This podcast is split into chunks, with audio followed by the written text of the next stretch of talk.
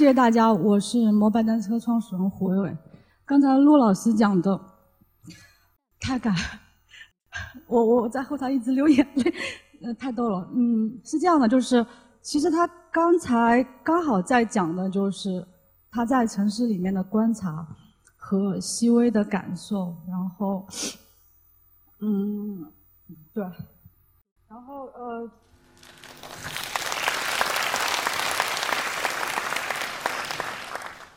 关于摩拜单车，嗯，我我今天就来讲一讲，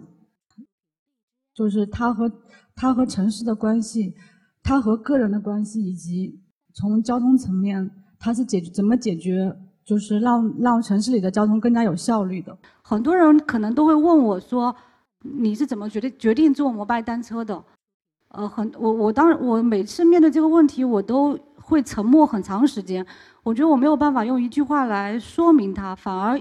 而且很多时候，我认为一个重大的决策，或者说一个非常大的决策，反而是凭直觉，就是很多时候是你那种直觉来推动的。那我后来也无数次的去追溯过，说为什么在那一刻我会那么坚决的去做一件看大我当时身边所有人看起来都不靠谱的事情。呃，我我我重新回回回溯一下，就其实。我以前是一个媒体人，做记者的。然后我大概在汽车行业里面做了将近十年的媒体，呃，中间当然也去，因为非常强的好奇心，我就很想知道说，呃，我作为一个记者，我从外围的角度看到汽车行业是怎么运怎么运行的，那它的新产品是怎么出来的。所以我曾经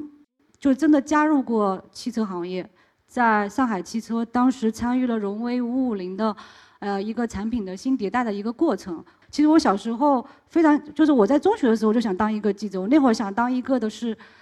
战地记者，或者说像那个法拉奇那样是能够呃站在正义的那边，反对邪恶的那一边。那是我小时候想象的。但是当我毕业的时候，可能有各种就是汹涌的那种历史的潮流，刚好那个时候是诞生了很多全新的。社就是经济类新闻的媒体，所以我就加入了经济类新闻的媒体，而且可能我就误打误撞做了汽车和出行相关的报道。嗯，大概在二零一三年、一四年的时候，可能我们在杂志社里每天在讨论选题的时候，都会有很多的关于说，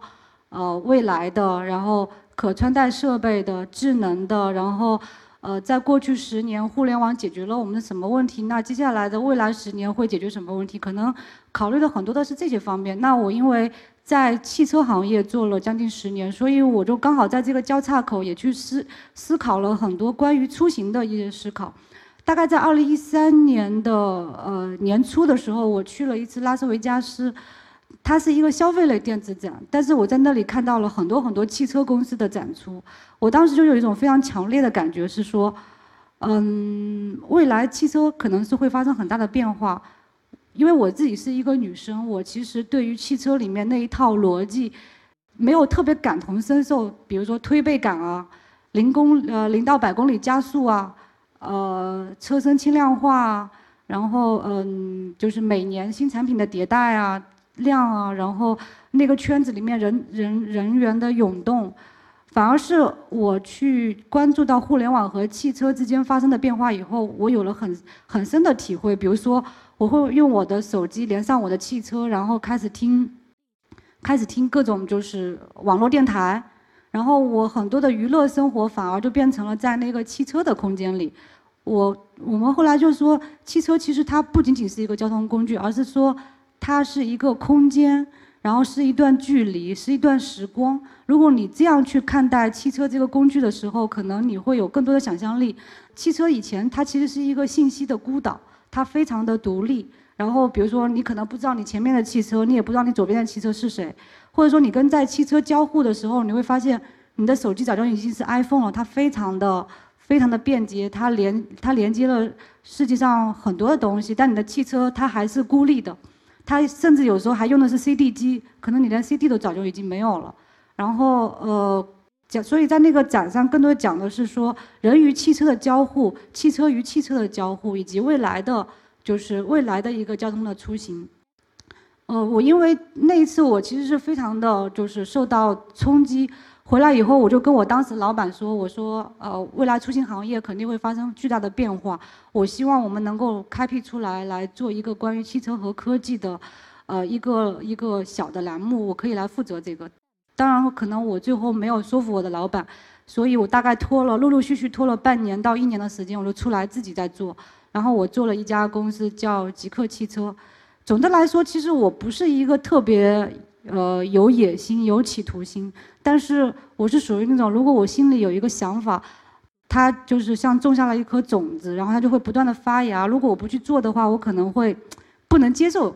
所以我就一一直不停的去 push 自己去做了这件事情。然而，当我去做这个事情的时候，我就发现我自己真的很幸运。你每天可能会碰到你的同类，然后会碰到很多同样的资源想做相关事情的人。呃，当时极极客汽车的推动速度其实比我想象的快很多，因为我其实也没有拿投资，当时，嗯，就是从我自己一个人开始做，然后做到一个很小的团队，然后跟各个汽车公司以及就是高科技的汽车零部件公司都建立了一些联系。那在这个过程当中，我非常有幸的就呃认识了非常多汽车行业里面的先锋派，嗯，那那那一群人，他们也在。他们在想的更多也是说，呃，为什么汽车行业的发展还是那么缓慢？为什么它的逻辑其实一直都没有变化？比如说，他可能在想一个产品的形态，但是财务部就要审核一年，等他审核出来的时候，其实互联网公司已经把那个产品做出来了。在这个过程当中，也大家也很多在讨论说，未来的出行方式应该是什么样的？我们更多讨论就是说，其实在未来，个人交通工具会发生很大的变化。个人交通工具反而会回归，比如说自行车、呃电动车。其实，在当时的时候，在北京，我不知道广州怎么样，就是有各种各样的人开，就用着各种各样非常奇特的交通工具。比如说有一个叫小雨滴，其实都是卖给那些呃，都是卖给那些老年人，就是接自己就接自己家孙子孙女放学的那种小雨滴，就是它非常的民间。其实就是一个小三轮车，然后加了一个椭圆形的玻璃罩的雨棚。但是我我后来发现，奔当时奔驰中国设计中心的，呃总监他居然买了这个小雨滴寄回给他德国的儿子，说这个东西其实还是很不错的。所以当时我就跟他讨论说，哎，那我说你有没有想过去升级一下现在就是在路上的那些电动车，各种各样很奇形怪状的那些交通工具呢？他说。他当时跟我跟我说的是说，嗯，其实这么多人在用这些产品，这样的产品以及这样的价格，可能刚好是他们比较舒服的。如果我用我的方式去升级的话，那价格就变得很贵，老百姓可能就用不起了。所以当时我们就讨论了很多关于这样的话题，其中包括什么哥哥本哈根轮啊，就是把自行车后面的轮子换下来，变成一个电驱的轮，电子驱动的轮，就是然后还有。呃，智慧型的自行车呀，嗯，当然，当时很多的时候，因为一一四年底的那会儿，就是很流行的一些概念是关于说，呃，关于可穿戴设备，就是如何从人体身上读取更多的数据，监测你的睡眠，监测你的呼吸，然后看你的就是移动的轨迹，就是相对相相当一部分都是停留在这个方面。那我当时在想说，其实我最想要的是。我希望我像一个机器猫一样，当我想要一辆自行车的时候，我就能从我口袋里掏出一辆自行车，然后骑走。因为在那种大城市里面，可能我无数次从地铁站出来，在高峰期的时候，我根本打不到车。然后，呃，我可能会坐一辆黑摩的，但是非常的危险。那那个时候，我就特别希望有一辆自行车。呃，刚才其实刚才的时候我也讲过我。无论在上海还是北京，其实我都买过自己的自行车，但是不到一个月我就放弃了，要么就是被偷了，要么就是我真的觉得在城市里面骑其实是非常的不方便的，呃，因为要骑十几公里，来回十几公里，非常的累，最后也就放弃了。所以我当我认为的智能反而不是说它可监测人类的数据，而是说它随时随地可用，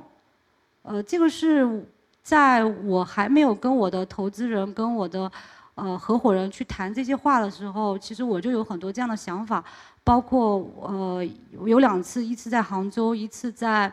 嗯，在瑞典的那个哥德堡，我都看到了公共自行车停在路边，然后一两次都是靠近傍晚的时候，我就想说，其实，在城市里面骑车去去游荡还是非常舒服的。然后我就我就使劲的想去说，我该怎么来租这个车呢？嗯，我我不知道去哪里办卡。我不知道去哪里交押金，然后他那个一个硬件的小亭子，我用我的信用卡塞了半天，他也不能解决。然后我当时非常强烈说，其实移动互联网支付已经那么的方便了，为什么一辆自行车我却骑不了？就这些都是我我在决定坐摩拜单车之前非常零碎的一些想法想法，而且当时我也不知道我会坐摩拜单车，然后直到有一天。呃，我跟一群工业设计师，然后跟一些投资人坐在一起聊天的时候，就说我们我们未来可以做一一些什么样的个人交通工具。然后当时我的天使投资人突然说了一句话，说：“哎，你有没有想过我们要做共享单车呢？然后用手机扫码开锁。”我当时就立刻被击中了，因为我刚才说那么多，说什么什么像。哆啦 A 梦一样，可以从口袋里掏出一辆自行车，可以骑，随时随地可以骑。那他他的这个想法刚好就解决了这个问题，所以我当时就说：“哎，这个我要做，我们可以做这个。”然后当时其实我也没有想过说我会来 lead 这个产这个这个项目，但我坐在我身边的那些工业设计师后来就不不断的在论证说这个有多难，因为会被偷走，呃，而且我不知道应该布在什么地方。呃，就反正各种各样的问题提出来，最后他们就退出了。最后那么多人在讨论这个话题，只有我最后愿意来做这个话题，最后就变成了我是这个项目的创始人。大概的一个故事其实是这样的，所以嗯，很多时候我可能一直在想说，我没有办法用一些特别数据的模型的东西来证明我是对的。呃，当然也许这次是凑巧吧，但是呃，刚才。我其实，在前面的时候我也说过，这个是做决定的一个过程。另外，我认为让自行车回归城市，其实是一件非常有意义的事情。呃，一个城市如果适合自行车骑行的话，它的幸福指数一一定是非常高的。因为首先它应该有自行车道，然后有绿树，因为如果没有绿树的话，夏天会非常的热。然后呃，人人们很愿意，空气应该很良好。这样的话，人们才愿意去骑行，去骑行。所以，那我们是坐等有一天能够变成这样，还是说我们每一个人可以付出一点力量，呃，让这样的事情发生？所以，其实我想的很，所以我们还有一个 slogan 是说，骑行改变城市，就是说，骑摩拜这件事情其实是能够让城市的管理者。让我们所有人的意识当中能够意识到，说其实我们可以骑自行车出行，以及我们呃城市可以变得规划的更加适适合骑自行车出行。有了这些想法以后，我其实比我第一次创业的速度就会快很多，我就迅速的投入投入进去来做这件事情。那开始的时候我就在想说，我们到底需要一辆什么样的单车？这个其实是我当时去看了很多公共自行车，看到的一些问题，比如说它最容易坏的一些部件是，呃，需要打气。左边这个其实是在巴黎的时候我看到的，它的那个内胎就被扒出来了，就是它特别容易坏的几个点就是充轮轮胎需要充气，会掉链子，容易生锈，嗯，需要很多的去维护。从这些层面来讲，我当时。其实跑了很多的国内的，就是自行车的组装工厂和一些配件厂。我当时就说，呃，我有一个目标，就是我要生产一辆自行车是四年免维护的。其实很多人也问我为什么四年免维护。说实话，我没有想得特别的细节。当时就是，呃，大概算了一下这个车的成本和运营需要负责出租的成本，大概算了一个模型，认为四四年免维护是相对比较。相对比较 make sense 的，然后就以这个目标去寻找我们的供应商。但我后来发现，自行车行业其实就像最早我们的台式机组装的那个行业一样，就是它会给你一个车架，然后给你各种各样的配件，帮你组装成你想要的那辆车。它可能就是会用什么西马诺的，呃，用各种自行车品牌的那些零部件来帮你组装，所以。但是我跑了一圈以后，我就发现其实实际上没有人能够达到我们想要的，就是那那那一种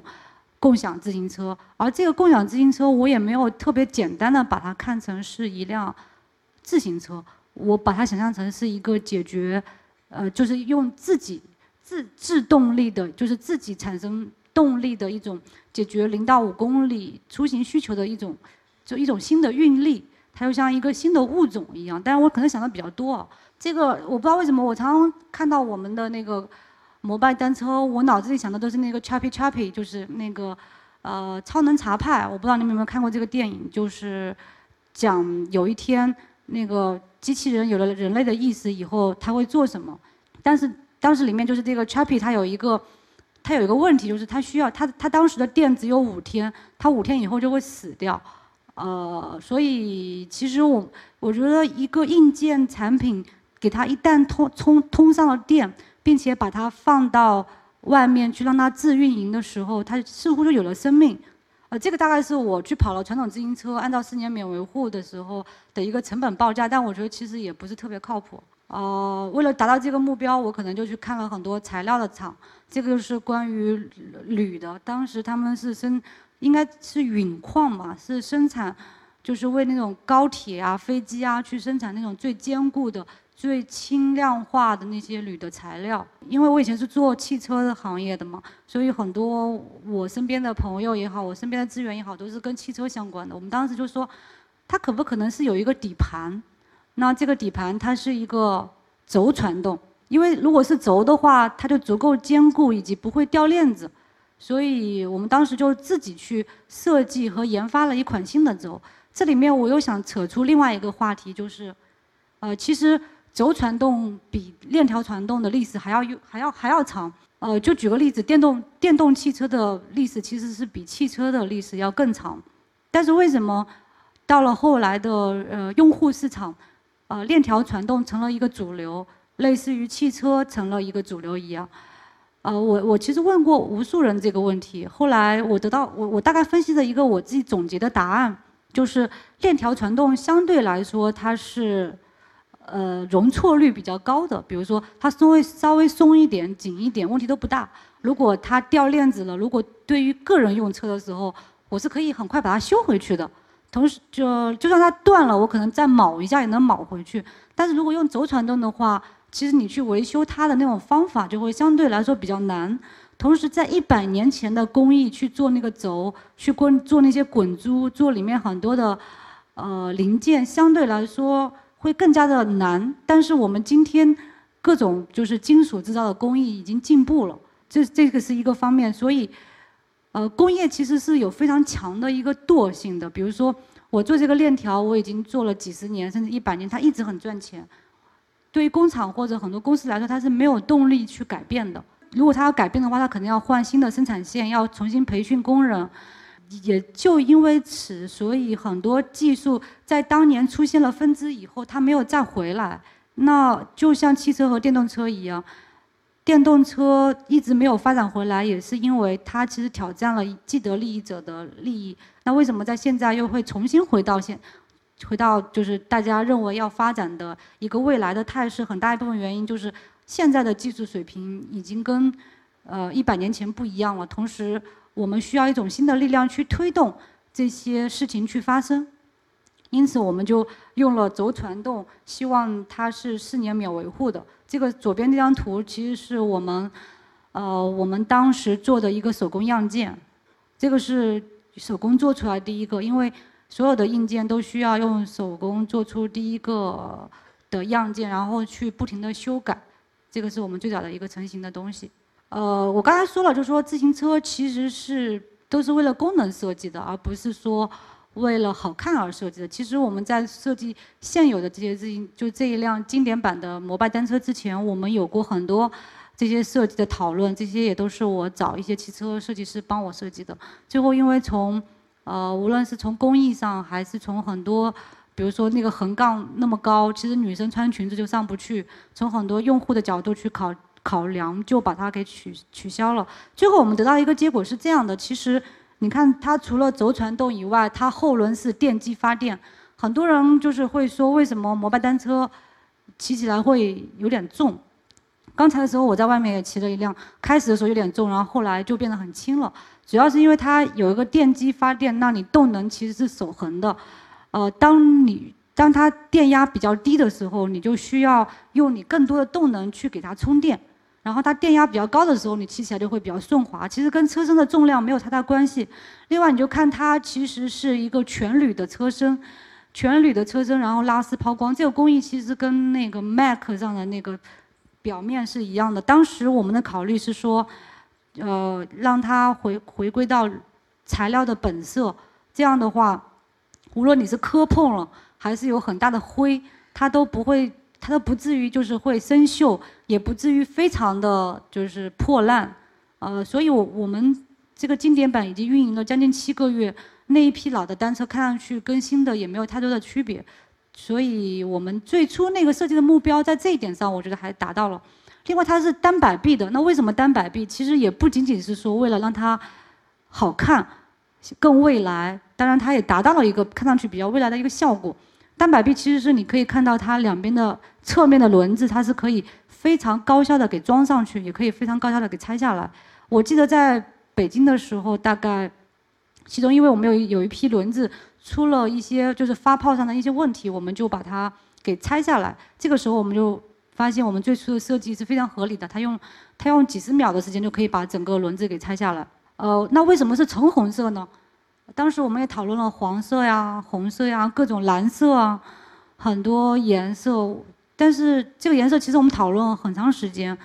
当时想的是说，首先要跟这个城市是融合在一起的。其次，它要在很远的地方就能看到，它在这个城市里面不至于很突兀。如果它脏了的话，也能够非常的很容易清洁。所以，嗯，所以我们就选择了一个橙红色，它相对来说看上去还是比较显眼以及温暖的。嗯，关于为什么是五辐轮毂，其实我们看到的是普通的自行车都是那种钢丝的轮毂，钢丝的轮毂它的寿命其实就在一年多。超不过两年吧，就是到一定的时候，它会非常容易的被压变形，然后你可能去维修的时候，就是需要去维修里面的每一根钢丝。那我们这个呃这个五伏的全铝的这个轮毂，它的寿命几乎有八年。另外，它是一个免充气轮胎，里面是呃就是是热橡胶在里面发泡而成型的。基于以上所有的这些考虑。我们就可以看到，我们有了一辆这样的摩拜单车。当然，我其实也承认它并不是那么的完美，也有很多地方是可以改进的，甚至有一些过设计。但是，作为一家创业公司来说，花了半年时间让它从一个想法变成一个现实，我觉得已经是非常不容易的了。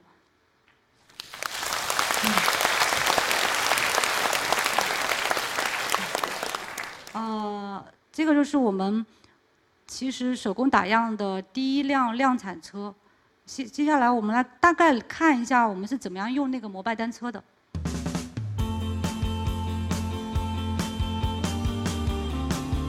他打开 App。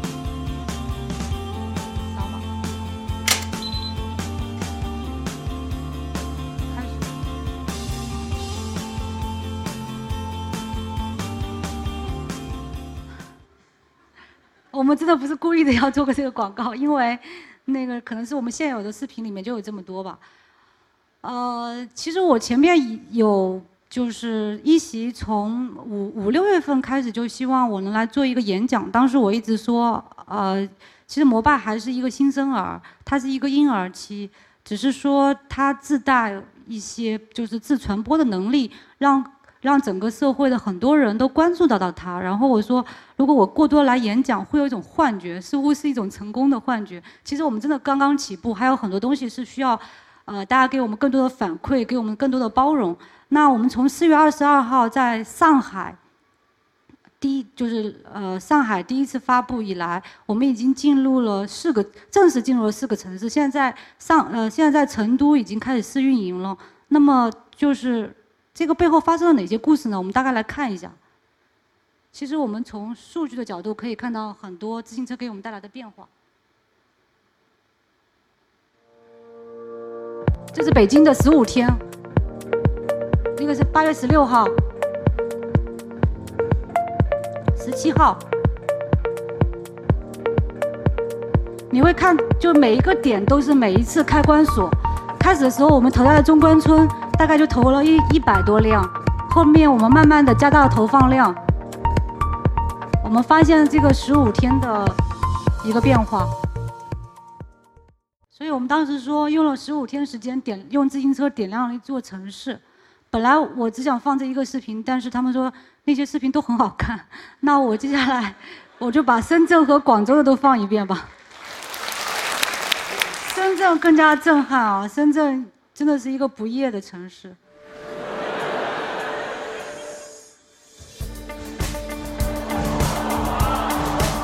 凌晨一点的时候有这么多人在骑行，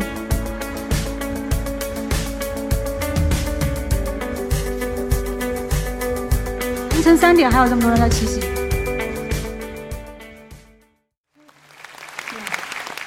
我在深圳的时候。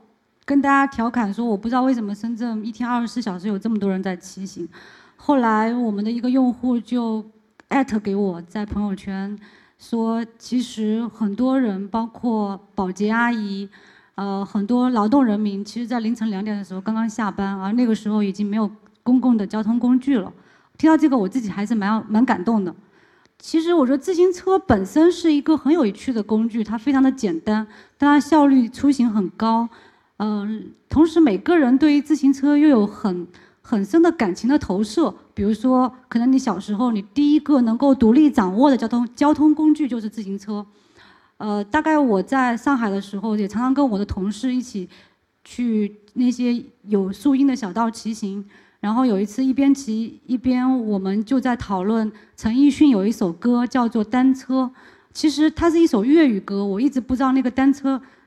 讲的是什么。刚好那个同事他是广州同事，他跟我说，呃，是在讲他跟他爸爸唯一的拥抱，就是他坐在后座的时候能够抱着他爸爸的腰，然后他爸总是对他很严格、很严厉、很严苛，他所有的那种温暖的记忆都是在那辆自行车上。嗯，他跟我说完这个，他也跟我讲了一些他跟他爸爸的故事。所以我觉得自行车在让你走出那些盒子，